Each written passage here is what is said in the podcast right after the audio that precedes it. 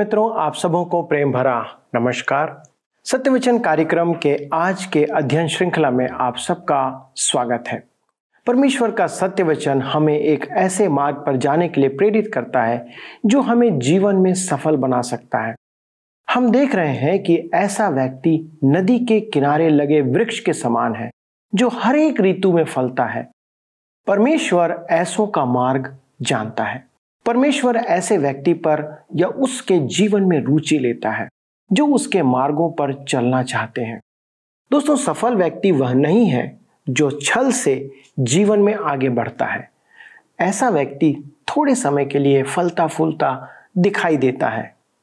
लेकिन वचन कहता है कि ऐसे व्यक्ति का मार्ग नाश हो जाएगा। परमेश्वर का वचन नाश होने के लिए नहीं, वरन जीवन को सफल और फलवंत बनाने के लिए है। जब हम बाइबल से भजन संहिता नामक पुस्तक का अध्ययन कर रहे हैं तो हम इसे और स्पष्टता से समझने पाएँगे और उसकी व्यवस्था पर चलने का आप आनंद ले पाएँगे। आइए अपने अध्ययन में आगे बढ़ें। मित्रों, आइए आज हम अपने अध्ययन में आगे बढ़ें और भजन संहिता एक उसके दो पद को पढ़ें। यहाँ पर इस प्रकार से लिखा है, परंतु वह तो यहवा की व्यवस्था से प्रसन्न रहता। और उसकी व्यवस्था पर रात दिन ध्यान करता रहता है। परंतु वह तो यहवा की व्यवस्था से प्रसन्न रहता और उसकी व्यवस्था पर रात दिन ध्यान करता रहता है। ध्यान ध्यान का अर्थ है गाय का पागुर करना। मुझे किसी ने बताया कि गाय के पेट में अनेक भाग होते हैं। वह दिन के ठंडे समय घास खा लेती है और जब दिन गर्म हो जाता है, तब वह किसी पेड़ के नीचे आराम से बैठकर पागुर करती है। वह चारा फिर से मुँह में लाकर उसे चबाती है, अर्थात चारे पर फिर से कार्य करती है। ध्यान करने का अर्थ यही है कि हमने वचन में जो भी पढ़ा है, उसे मस्तिष्क में फिर से लाकर उस पर विचार करें। थॉमस ए कैंपिस ने हास्यपूर्ण कहा मुझे शांति नहीं है, परंतु इस पुस्तक के साथ एकांत में वह मिलती है। 1988 में बर्थोलमी एशउड ने कहा, ध्यान करना पागुर करना है। आज विश्वासियों के जीवन में इसकी कैसी महान आवश्यकता है? याकूब कहता है एक अध्याय के चौबीस पद में, इसलिए कि वह अपने आप को देखकर चला जाता और तुरंत भूल जाता है कि मैं कैसा था। कि मनुष्य दर्पण में अपना चेहरा देखने के बाद शीघ्र ही भूल जाता है कि वह कैसा दिखता है। हमें परमेश्वर के वचन पर ध्यान करते रहना है, क्योंकि वह परमेश्वर का दर्पण है, जो हमें दिखाता है कि हम कैसे दिखते हैं। हमें परमेश्वर के वचन को अपना जीवन संवारने देना है। आगे कहता है, और उसके व्यवस्था पर रात दिन ध्यान करता रहता है। मेरे मित्रों, परमेश्वर के पास वचन की अपेक्षा अन्य कोई मार्ग नहीं कि एक विश्वासी का विकास और उन्नति हो। आप अपनी कलिसिया में दीमक की व्यस्त हो सकते हैं और वैसा ही प्रभाव उत्पन्न कर सकते हैं, परंतु आप कार्यों द्वारा विकासमान नहीं हो सकते। आप केवल परमेश्वर के वचन पर निर्भर करके ही विकासमान हो सकते हैं, अर्थात बार बार उस पर ध्यान करके, जब तक कि वह आपके जीवन का भाग न बन जाए। यह एक आनंदित मनुष्य का अभ्यास है। आइए हम आगे देखें धन्य पुरुष का सामर्थ्य उसे सामर्थ्य कहाँ से प्राप्त होता है? भजन एक के तीन में लिखा है, वह उस वृक्ष के समान है जो बहती नालियों के किनारे लगाया गया है और अपने ऋतु में फलता है और जिसके पत्ते कभी मुरझाते नहीं। इसलिए जो कुछ वह पुरुष करे, वह सफल होता है। धन्य पुरुष उस वृक्ष के समान है, जो बहती नालियों के किनारे लगाया गया है। बहती नाली इब्रानी भाषा में बहुतायत की अतिशयोक्ति है। धन्य पुरुष अच्छे पोषण के द्वारा एक बड़ा वृक्ष बन जाता है। परमेश्वर के लगाए हुए वृक्ष होते हैं, वे जंगली वृक्ष नहीं है। मेरे विचार में यह उपमा नया जीवन पाने की है। यशाया इकसठ अध्याय के तीन पद में लिखा है और सियोन के विलाप करने वालों के सिर पर की राख दूर करके सुंदर पगड़ी बाँध दो कि उनका विलाप दूर करके हर्ष का तेल लगाऊँ और उनकी उदासी हटाकर यश का ओढ़ना ओढ़ाऊं, जिससे वे कर्म के बांझ वृक्ष और यहवा के लगाए हुए कहलाएँ और जिससे उसकी महिमा प्रकट हो। परमेश्वर जंगली वृक्षों को काम में नहीं लेता है, उसके वृक्ष नया जन्म प्राप्त होते हैं। जिन्हें निकालकर परमेश्वर की वाटिका में बहती नालियों के किनारे लगाया जाता है। बहती नालियों का अर्थ क्या है? यह परमेश्वर का वचन है। किसी ने पूछा, क्या आप विश्वास के साथ यह कह सकते हैं? मैं यह जानता हूँ, क्योंकि यशाया पचपन उसके दस और ग्यारह पद में लिखा है। जिस प्रकार से वर्षा और हिम आकाश से गिरते हैं और वहाँ यूँ ही लौट नहीं जाते, वरन भूमि पर पड़कर उपज उपजाते हैं जिससे बोने वाले को बीज और खाने वाले को रोटी मिलती है। उसी प्रकार से मेरा वचन भी होगा। जो मेरे मुख से निकलता है, वह व्यर्थ ठहर कर मेरे पास न लौटेगा। परंतु जो मेरी इच्छा है, उसे वह पूरा करेगा। और जिस काम के लिए मैंने उसको भेजा है, उसे वह सफल करेगा। मेरे मित्रों, परमेश्वर चाहता है कि उसका वचन वर्षा के समान बरसे। टीवी कार्यक्रम इसका दूर तक प्रसारण करता है। हमारे परमेश्वर के वचन को फैलाना है और यह निश्चय ही फल लाएगा।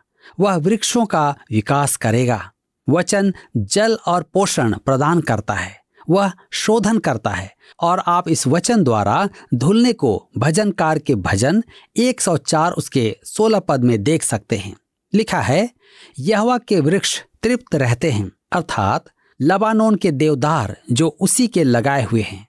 भजनकार परमेश्वर के वृक्षों को पौधे नहीं कहता है। वह उन्हें पूर्ण विकसित वृक्ष कहता है, जिसमें रस भरा है। यह रस परमेश्वर का वचन है। लबानोन के वृक्ष जिन्हें परमेश्वर ने रोपा, वे वचन से परिपूर्ण हैं। तब आगे कहता है, और अपने ऋतु में फलता है। यह ध्यान देने योग्य बात है कि परमेश्वर के वृक्ष हर समय फल नहीं देते हैं। वे अपने ऋतु में ही फल लाते हैं और उनकी शक्ति परमेश्वर के वचन से आती है। मेरे मित्रों, मैंने इस गतिविधियों और तनाव के युग में सुना है कि विश्वासी का मुख्य कार्य है आत्माएँ जीतना। मैं इस विचार से सहमत नहीं हूँ। परमेश्वर का वचन ऐसा कुछ नहीं कहता है। दूसरा क्रंथियों के पत्र दो अध्याय उसके चौदह से सोलह पद में लिखा है, परंतु परमेश्वर का धन्यवाद हो, जो मसीह में सदा हमको जय के उत्सव में लिए फिरता है और अपने ज्ञान का सुगंध हमारे द्वारा हर जगह फैलाता है, क्योंकि हम परमेश्वर के निकट उद्धार पाने वालों और नाश होने वालों दोनों के लिए मसीह के सुगंध हैं।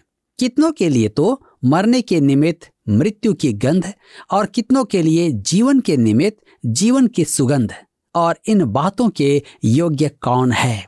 मैं तो नहीं हूँ, परंतु यह अवश्य जानता हूँ कि मुझे वचन के प्रसार की बुलाहट है और मनुष्यों को मसीह में लाना पवित्र आत्मा का काम है। हम अपने टीवी कार्यक्रम द्वारा कई लोगों को मसीह की संगति में आते देख रहे हैं। यह देख मुझे अचंभा होता है क्योंकि हम तो उन्हें पकड़कर नहीं लाते हैं। हम केवल वचन सुनाते हैं और हमारा परमेश्वर हमें जय प्रदान करता है।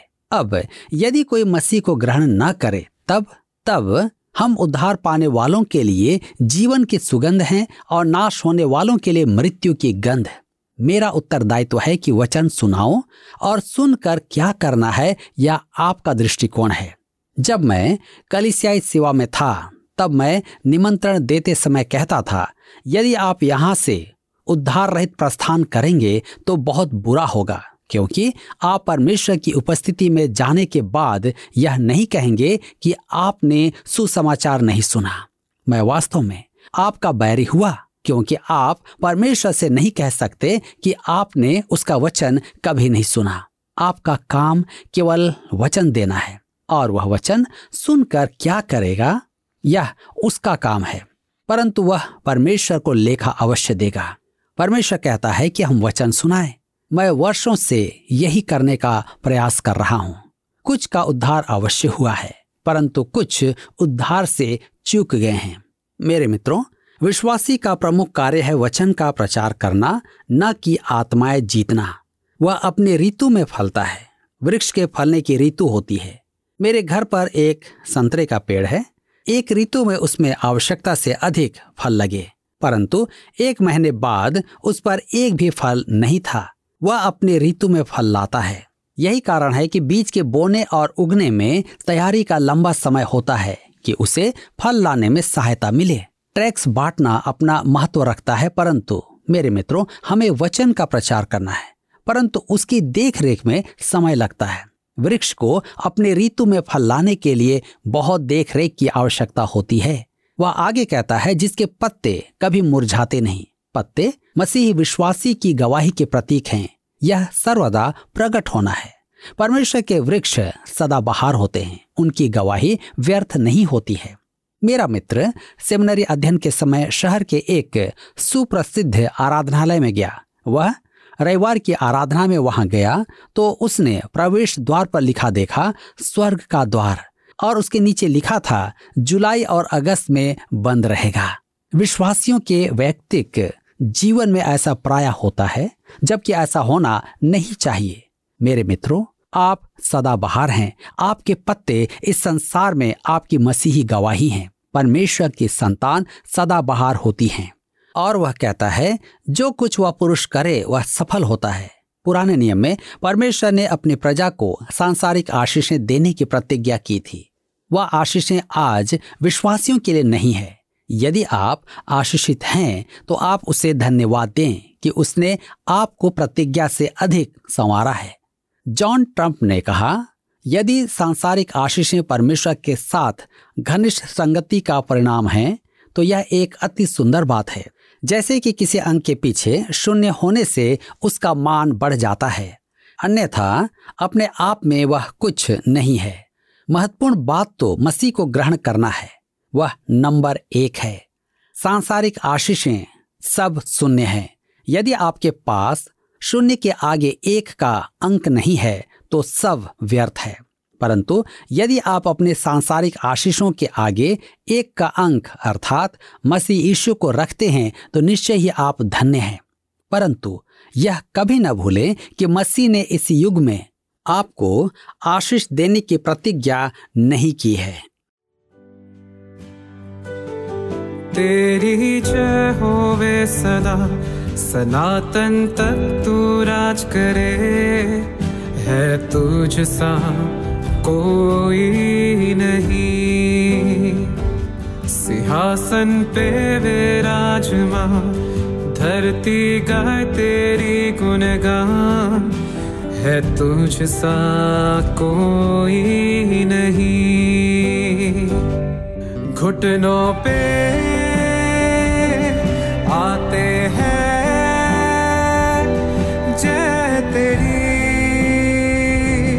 गाते हैं, घुटनों पे आते हैं, जय तेरी गाते हैं। तू महान महान महान है, तू महान महान। आइए हम आगे देखेंगे धन्य पुरुष की स्थायी अवस्था। अधर्मी की असुरक्षा पर ध्यान दें। भजन एक उसके चार और पाँच में लिखा है, दुष्ट लोग ऐसे नहीं होते, वे उस भूसी के समान होते हैं जो पवन से उड़ाई जाती है। इस कारण दुष्ट लोग अदालत में स्थिर न रह सकेंगे और न पापी धर्मियों की मंडली में ठहरेंगे। मेरे मित्रों, दो प्रकार के पुरुष, दो मार्ग और दो गंतव्य। एक मृत्यु का बंद मार्ग है, दूसरा जीवन का मार्ग है। परमेश्वर बताता है कि क्या सही है और क्या गलत है। हम आज सही और गलत की पहचान नहीं कर पाते हैं। परमेश्वर बदलता नहीं। वह अटल है। उसका वचन नई पीढ़ी के दर्शन शास्त्र के साथ बदलता नहीं है। भजन संहिता एक के छह में लिखा है, क्योंकि यह वह धर्मियों का मार्ग जानता है, परंतु दुष्टों का मार्ग नष्ट हो जाएगा। नष्ट का अर्थ है खो जाना। यह शब्द अंतिमता का शब्द है। दुष्ट नष्ट हो जाएँगे। नीति वचन दस के अट्ठाईस में लिखा है, धर्मियों को आशा रखने में आनंद मिलता है, परंतु दुष्टों की आशा टूट जाती है। मती सात, उसके तेरह और चौदह में हमें चिताया गया है। सकेत फाटक से प्रवेश करो, क्योंकि चौड़ा है वह फाटक और सरल है वह मार्ग जो विनाश को पहुंचाता है। और बहुत से हैं जो उससे प्रवेश करते हैं। क्योंकि सकेत है वह फाटक और सकरा है वह मार्ग जो जीवन को पहुंचाता है और थोड़े हैं जो उसे पाते हैं। चौड़ा मार्ग, जनाजे का मार्ग है, जो आरंभ में चौड़ा है और सकरा होते होते मृत्यु तक पहुँचता है। परंतु सकेत फाटक, जिसमें आप मार्ग, जीवन और सत्य मसीह यीशु के साथ प्रवेश करते हैं और वह आगे चलकर चौड़ा होता जाता है और जीवन की ओर ले जाता है। यहुना दस अध्याय के दस पद में ईश्वर ने कहा, मैं इसलिए आया कि वे जीवन पाएँ और बहुतायत से पाएँ। इससे पहले भजन में धन्य पुरुष, आनंदित पुरुष का कैसा महिमा में चित्रण प्रस्तुत किया गया है। मेरे मित्रों, यहाँ पर अध्याय एक समाप्त होता है और अब हम भजन दो में आगे बढ़ेंगे। अब हम अपने अध्ययन में आगे बढ़ेंगे और अध्याय दो से अपने अध्ययन को बनाए रखेंगे। अध्याय दो में हम देखेंगे, जिसका विषय है प्राचीन नाटक, परमेश्वर से मनुष्य का विद्रोह। भजन संग्रह में एक ध्यान देने योग्य बात यह है कि यह पुस्तक क्रमवार व्यवस्थित है। पहले भजन में एक धन्य पुरुष अर्थात आनंदित मनुष्य का व्यवहार दर्शाया गया है।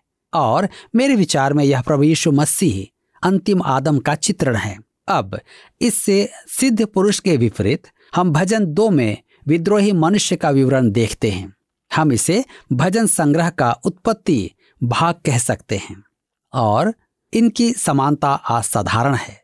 उत्पत्ति का आरंभ अदन की वाटिका में एक आनंदित पुरुष से होता है, परंतु वह विद्रोही हो जाता है और परमेश्वर से दूर हो जाता है। अब वह परमेश्वर को नहीं खोजता है उसमें परमेश्वर के लिए योग्यता नहीं रही थी। भजन दो में हम आदम की संतान को देखते हैं, मानव जाति को। भजन दो को प्राचीन नाटक कहा गया है। इसमें घटनाओं के परिणाम की निश्चित घोषणा की गई है और उन शक्तियों का उल्लेख है जो इस संसार में आज काम कर रही हैं। भजन नाटक की अपेक्षा एक टीवी कार्यक्रम के अधिक सदृश्य है। इसका प्रदर्शन कुछ इस प्रकार किया गया है कि मानो, एक कैमरा पृथ्वी पर लगा हो और एक स्वर्ग में। यह वैसा ही है जैसा किसी दृश्य का जीता जागता प्रदर्शन किया जा रहा हो। यह अत्यधिक उत्साहवर्धक और दर्शनीय है। जब हम भजन दो में आते हैं तो देखते हैं कि परमेश्वर का आत्मा मनुष्य की कल्पना से परे दो बड़े कैमरे बड़े ही दर्शनीय रूप से प्रयोग कर रहा है। पहला कैमरा पृथ्वी पर है और जब वह चालू होता है, तब हम जनसमूह की पुकार सुनते हैं। हम छोटे मनुष्य को उसकी तुच्छ भूमि निभाते देखते हैं। जैसा नाटककार शेक्सपियर कहता है, एक असहाय अभिनेता मंच पर अपने समय को पूरा करने में कष्ट उठाकर अकड़ की चाल चलता है। छोटा मानव, अब पृथ्वी का कैमरा बंद हो जाता है और स्वर्ग का कैमरा चालू होता है। और हम पिता परमेश्वर को कुछ कहते सुनते हैं। उसके बाद कैमरा दाहिनी ओर मुड़ता है और पुत्र परमेश्वर अपनी बात बोलता है। अब स्वर्ग का कैमरा बंद होता है और पृथ्वी का कैमरा फिर चालू होता है और अंत में परमेश्वर पवित्र आत्मा के पास अंतिम शब्द है। आइए देखें कैमरा मानव जाति पर। अब हम इस प्रदर्शन को देखें। यह पहला कैमरा है और पृथ्वी पर लगा हुआ है। पहले पद में हमारे सामने एक प्रश्न रखा जा रहा है, भजन दो के एक में जाति जाति के लोग क्यों हुल्लड़ मचाते हैं? और देश देश के लोग व्यर्थ बातें क्यों सोच रहे हैं? जाति जाति के लोग, अर्थात अन्य जातियाँ, क्यों हुल्लड़ मचाते हैं? और देश देश के लोग, अर्थात यहूदी, क्यों व्यर्थ बातें सोचते हैं?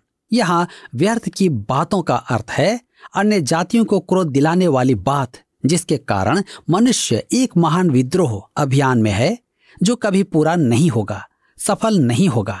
मनुष्यों का यह सहयोग व्यर्थ है तो यह क्या है?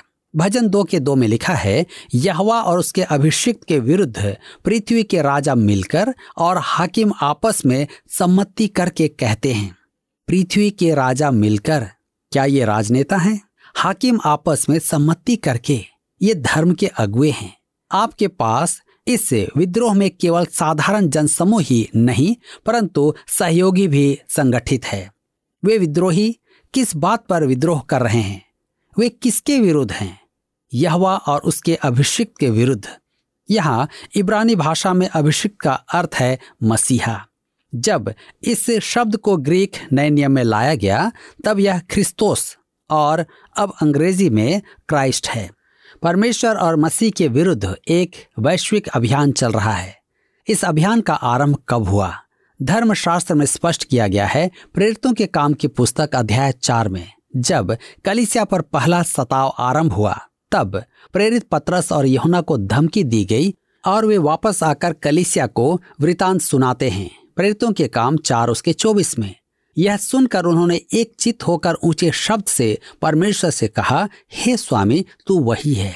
हमें यहाँ एक क्षण रुकना है, क्योंकि यह एक बात है जिसके विषय में आज कलिसिया विश्वस्त नहीं है। बहुत से लोगों को तो पूरा विश्वास भी नहीं है कि वह परमेश्वर है। वे विमूढ़ हैं। आरंभिक कलिसिया को तो इस विषय, न तो किसी प्रकार का भ्रम था और न ही कोई संदेह था। प्रेरितों के काम चार उसके चौबीस पच्चीस में लिखा है।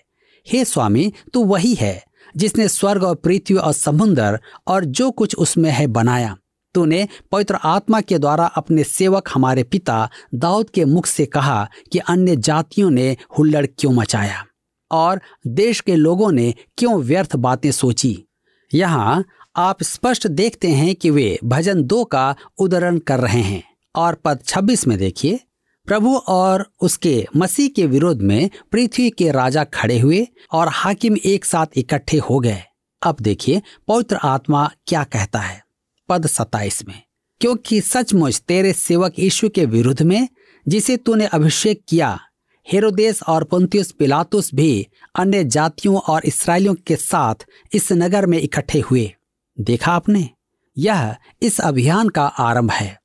पवित्र आत्मा ने तो हमें पहले ही बता दिया था कि वर्षों पूर्व पिलातुस ने धर्म के गुरुओं और हेरोदेस के साथ यीशु को मृत्युदंड देने की सम्मति की थी। यह परमेश्वर और मसीह के विरोध में सम्मति है। वर्षों वरन सदियों से चला आ रहा है और इसका अंतिम विस्फोट परमेश्वर और मसीह के विरोध में विश्वव्यापी विद्रोह होगा। अब कोई मुझसे कहे, आप यह तो नहीं कह सकते कि संसार इसी दिशा में अग्रसर है। मैं आपसे कहता हूँ, ऐसा ही हो सकता है। लोग मुझसे पूछते हैं, आपके विचार में क्या संसार सुधरता जा रहा है? मैं कहता हूँ हाँ। अन्य जन आकर मुझसे कहते हैं, आपके विचार में संसार अधिकाधिक बुरा होता जा रहा है। मैं कहता हूँ हाँ। अब आप कहेंगे, आप यह दोगली बात कैसे कर रहे हैं? नहीं, दोनों बातें ही सच हैं। मती अध्याय तेरह उसके चौबीस से उनतीस पद में यीशु ने जंगली बीज के दृष्टांत में यही तो कहा था। उसने कहा कि वह बीज बोने वाला है और संसार में बीज बो रहा है। फिर उसने कहा कि बैरी ने आकर वहाँ जंगली बीज डाल दिए। जब पौधे उग आए, तब सेवक जंगली पौधों को निकाल देना चाहते थे। मैं जब सेवा में आया था, तब मैं भी यही करना चाहता था। मैं जंगली पौधे उखाड़ने में बहुत अच्छा हूँ। परंतु मुझे शीघ्र ही ज्ञात हुआ कि हमें जंगली पौधे उखाड़ने में बहुत कष्ट उठाना पड़ा। यही कारण है कि मैं किसी को सुधारने का प्रयास नहीं करता हूँ। मुझे अपने आप के साथ ही अनेक समस्याएँ हैं। अतः मैं दूसरों की इस विषय में चिंता नहीं करता हूँ। उनकी चिंता परमेश्वर करेगा। उसी ने कहा है कि गेहूँ और जंगली पौधों को साथ साथ उगने दो। वह समय आने पर उन्हें अलग अलग कर लेगा। यह उसका काम है। मेरे मित्रों, आज अच्छा बीज डाला जा रहा है। क्या आप जानते हैं कि आज सबसे अधिक बाइबल शिक्षा दी जा रही है? हम कुछ एक टीवी कार्यक्रम पर घमंड करते हैं, परंतु हमारे टीवी कार्यक्रम बहुत लंबे समय से परमेश्वर का वचन सुना रहे हैं और हमारे देश में अनेक टीवी प्रसारण केंद्र हैं। वचन अनेक केंद्रों से प्रसारित किया जा रहा है, जैसा पहले नहीं था। गेहूँ उग रहा है, परंतु मेरे भाइयों, जंगली बीज भी उग रहे हैं। बुराई भी फल रही है। आज परमेश्वर और मसीह के विरुद्ध का विश्वास नहीं होता है। आज चारों तरफ़ विरोध है, परंतु परमेश्वर चाहता है कि सब बचाए जाएँ। पिछले प्रश्न का उत्तर है सी, तीन। धन्य या आनंदित पुरुष की तीन दशाओं को हमने देखा, जिसे वह नहीं करता है। आज का प्रश्न है इस भजन संग्रह में उपयुक्त पत्ते मसीही विश्वास की किस बात को प्रकट करते हैं? ए, प्रेम, बी, विश्वास, सी, आनंद, डी, गवाही। मित्रों, इस प्रश्न का उत्तर हमें कल सुबह छह बजे से पहले विकल्प ए, बी, सी या डी के साथ, अपना नाम, पता, स्थान के साथ 9651433397 पर एसएमएस या व्हाट्सएप करें। सभी विजेताओं को विशेष पुरस्कार प्रदान किए जाएँगे। धन्यवाद। क्या आपको यह कार्यक्रम पसंद आया? अभी हमें एक मिस कॉल करें और आप अगले विजेता हो सकते हैं।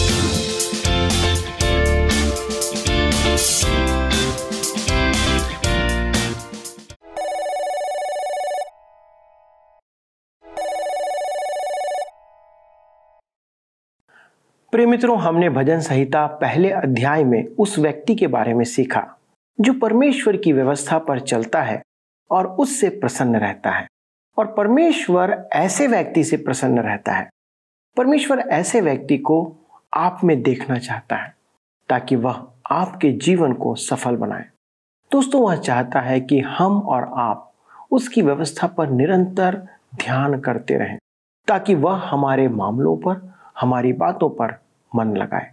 क्या आप ऐसे करने के लिए तैयार हैं? वह चाहता है कि मैं और आप उसकी व्यवस्था पर निरंतर मन लगाएँ, ताकि वह हमारे मामलों पर, हमारी बातों पर, हमारे जीवन पर मन लगाए। क्या आप ऐसा करने के लिए तैयार हैं? मित्रों, इस वचन के अध्ययन के द्वारा मैं आपको बताना चाहता हूँ और प्रोत्साहित करना चाहता हूँ। वह आपके जीवन पर रुचि रखता है। यदि आप उसके वचनों में रुचि लेंगे तो उसके परिणाम का आप आनंद उठाएँगे। दूसरी तरफ़, वचन हमें आगाह कर रहा है कि संसार और संसार के हाकिम जीवित परमेश्वर के मार्ग के विरुद्ध चलते हैं। यह सांसारिक हाकिम का स्वभाव होता है, लेकिन अभिषिक्त ऐसों को घबरा देगा। इसलिए धन्य वे हैं जो उस पर भरोसा रखते हैं। हम अगले अध्ययन में इस बात को विस्तार से देखेंगे। आइए हम प्रार्थना करें कि उसकी व्यवस्था में चलने के लिए परमेश्वर का वचन हमारी सहायता करे। आइए प्रार्थना करें। हमारे जीवते परमेश्वर पिता, धन्यवाद के साथ आपके सन्मुख आते हैं, क्योंकि प्रभु आपका वचन हमें निरंतर आपकी निकटता में आने और चलने में सहायता करता है। पिता, हमने जाना और पता चला कि प्रभु किस व्यक्ति पर आपका ध्यान रहता है प्रभु, आप चाहते हैं कि हम सदा आपकी बातों पर मन लगाएँ और आप पर अपना ध्यान बनाए रखें। पिता, हम आज विशेष तौर पर अपने सारे दर्शकों के लिए प्रार्थना करना चाहते हैं कि पिता, यदि वे किसी न किसी रीति से यदि परेशानियों में हैं तो प्रभु, आज अपना हाथ आप उनके लिए बढ़ाएँ। उनके जीवन में अपनी शांति प्रदान करें। अनुग्रह करें पिता कि उनका जीवन आप में सुरक्षित होने पाए। प्रभु जी विभिन्न प्रकार की समस्याएँ हमारे जीवन में बनी रहती हैं, जो कई बार एक परीक्षा का कारण होती हैं।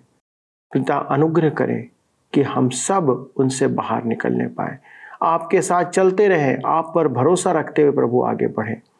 महिमा और स्तुति आपको देते हुए पिता, विनती ईशु के नाम से मांगते हैं। आमीन। दोस्तों, मुझे उम्मीद है कि आज के अध्ययन के द्वारा आपने आशीषों को प्राप्त किया है। और अगले प्रसारण में हम फिर आपके साथ इस अध्ययन को लेकर उपस्थित होंगे। तब तक परमेश्वर के अनुग्रह में बने रहें। और यदि आपको आज का अध्ययन अच्छा लगा तो एक मिस कॉल के द्वारा हमें सूचित करें। प्रभु आपको आशीषों से परिपूर्ण करें। धन्यवाद।